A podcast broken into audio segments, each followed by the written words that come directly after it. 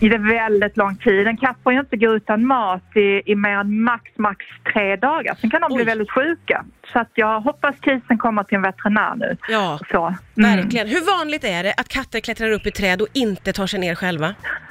Eh, att de klättrar upp i träd, det gör de, men en del katter kan inte ta sig ner.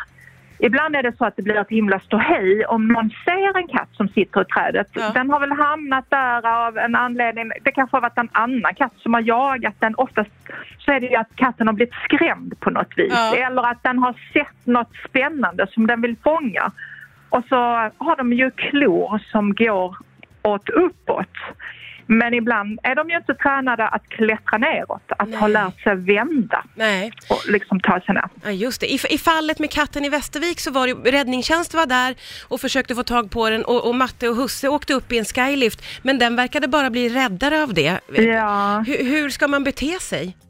Man ska vara extremt lugn för katter, den, den är ju skrämd och, och kommer man upp med en skylift så låter den, den ser ju hemsk ut i kattens värld. Mm. Faktiskt är att det allra, allra bästa är att ta kontakt med en trädklättrare eller någon som är trädexpert, Ja. gärna en arborist Mm. som jobbar med träd. De är väldigt duktiga på att plocka ner katter.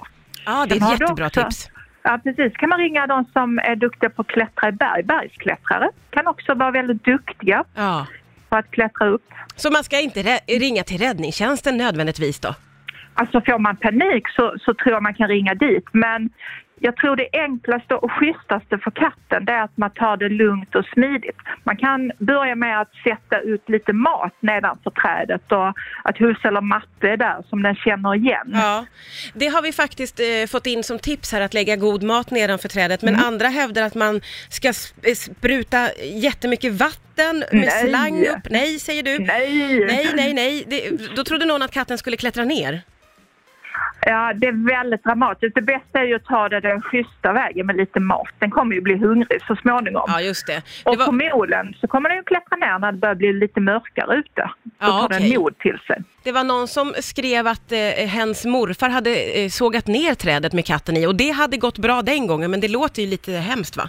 Det kan ju vara lite dramatiskt och det kan ju också vara så att man inte äger det där trädet. Det på grannens tomt. Ja, det har ju kostat ganska många pengar för det där trädet att växa upp. Ja. Det kan bli dyrt. Ja, det kan bli dyrt. Eh, kan man på något sätt motverka katter att klättra i träd? Det kan man inte, det vill de. Nej, det kan man inte. Nej. För att man ska absolut inte klippa klorna på en katt som går ut. Nej. För den behöver det just för det här att kunna sticka iväg från faror. Mm, Sen ja. är det ju olyckligt att den kom så himla högt upp. Ja. Men, ja. Precis, men nu, nu gick det bra för katten i Västervik, det är vi jätteglada för. Susanne, tusen tack för att du var med här och gav oss bra tips och råd. Arborist ska man ringa alltså.